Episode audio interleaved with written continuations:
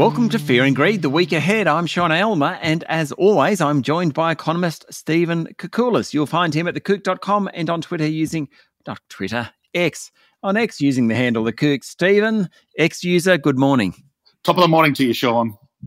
Now, massive week coming up. Before we get into that, there wasn't a lot of data out last week, but the intergenerational report came out. Ch- Jim Chalmers released it earlier than we expected, really. We don't expect them every couple of years, but Jim Chalmers wants to keep it top of mind.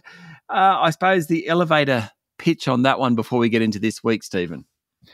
It, it's a useful discipline on governments and for us, the voters, you know, electorate and people to sort of understand what's happening in some of these long run structural issues of the economy. And I don't get bogged down in the forecast for GDP in 2050. Who knows? Don't even know what's yeah. going to be in 2023, to be honest. But um, mm-hmm. it's more to sort of say that we, you know, we do know a few things. We've got an aging population. We're all living longer, and that's a good thing.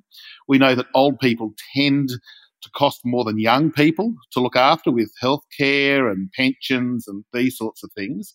And that we know that there's a couple of other structural issues going on in the economy. The disability insurance scheme, defence spending is going to be probably more elevated in the next couple of decades than the prior couple of decades. And when we put all these into the big, great big melting pot called the intergenerational report, what it shows that in the next 20, 30, 40 years, there's pressures on the budget. We've got to do perhaps some more about superannuation policy and even though it didn't speak its ugly uh, word, tax is something mm. that hmm. was not really included, and tax reform is something that, look, it'll come around one day or other. But you know, if we if we're to have this hugely expensive strain on the budget over over many decades, someone's got to pay a bit more tax to fund it. Mm. Okay. We can talk about that for the next 40 years, Stephen. Yes. Now, let's get into the next few days. Plenty going on. Let's start with economic indicators. The big one this week, at least in terms of uh, month uh, of economic indicator, monthly inflation monthly inflation on Wednesday. Yes, it, and of course, inflation, inflation, inflation, the three top priorities of uh, the Reserve Bank and the government and, and just the business sector more generally, cost of living pressures. And uh, we've had that monthly inflation indicator decelerating from a peak of 8.4% in December. Came in around about 5.5% in June. We get the July figures uh, on Wednesday, as I mentioned. The market's looking for another little dip towards 5% this jump in petrol prices probably won't impact us until we get the August numbers in a month's time. But we're again looking for clues that the broad or the underlying inflation pressures are decelerating. I think we'll see them there. Things like airfares are coming down, but it'll also have the the July, the one July increase in power prices. So there's like most economic indicators, many, many moving parts, but we just love to see, and the Reserve Bank will be banking on getting just another step lower in this inflation rate. And we've also got retail trade and, and building approval data this week, both very important parts of the economy. They are indeed, and the retail trade numbers out later today, Monday. Uh, so we're going to be seeing whether we consumers are still hunkering down. They have been weak for the best part of seven or eight months now. That you know we're responding to cost of living, as we just mentioned. We're responding to the interest rate hikes that have been delivered over the last eighteen months or so. So retail spending has been weak, and again, the banks who look at their credit card and uh, EFTPOS transfer numbers are suggesting that retail spending has continued to soften. So we're likely to see a, a flat to slightly negative result for July. Building approvals, gee, they're choppy, they're all over the place. And I guess this is the precursor to the 1.2 million dwellings over five years. You've got to get a building approval first before you get a, a dwelling completion. So th- that doesn't kick until July 2024. But yeah, we, we want to see building approvals starting to move a little bit higher. We need more houses, as simple as that. Houses. We've got house prices this week too, don't we?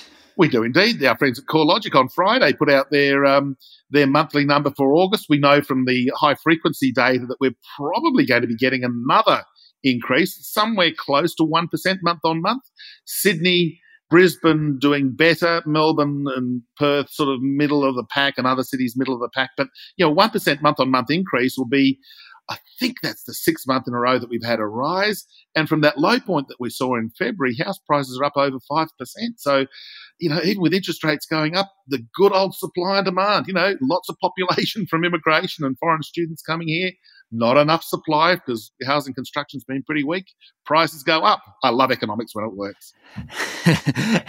Talking about economics, and economists specifically, Michelle Bullock. She's speaking this week, the Deputy Governor, soon to be Governor of the Reserve Bank. The topic, though, is on the environment. Am I right in saying that? Yes. and how that's going to impact the economy. You know, we know, again, that was one of the issues in the intergenerational report. If we just uh, backtrack a moment, that you know, we know that dealing with the climate, global warming, the move to renewables, again, have really big implications for the structure of our economy. So, the Reserve Bank, since Guy Debelle, who was deputy governor previously, he left around about a year ago. He was really hot on the topic, pardon the pun, on um, on climate change. So it'll be interesting to see what Michelle Bullock's got to say on the topic. But it clearly is something that will impact economic activity, impact inflation pressures, and again, from a slightly longer run perspective, you know, it has impact on, you know, if places are too hot to live, then, you know, do we get this situation where people will gravitate to the cooler areas? Tasmania might be popular in a in a long run since it's nice and cool.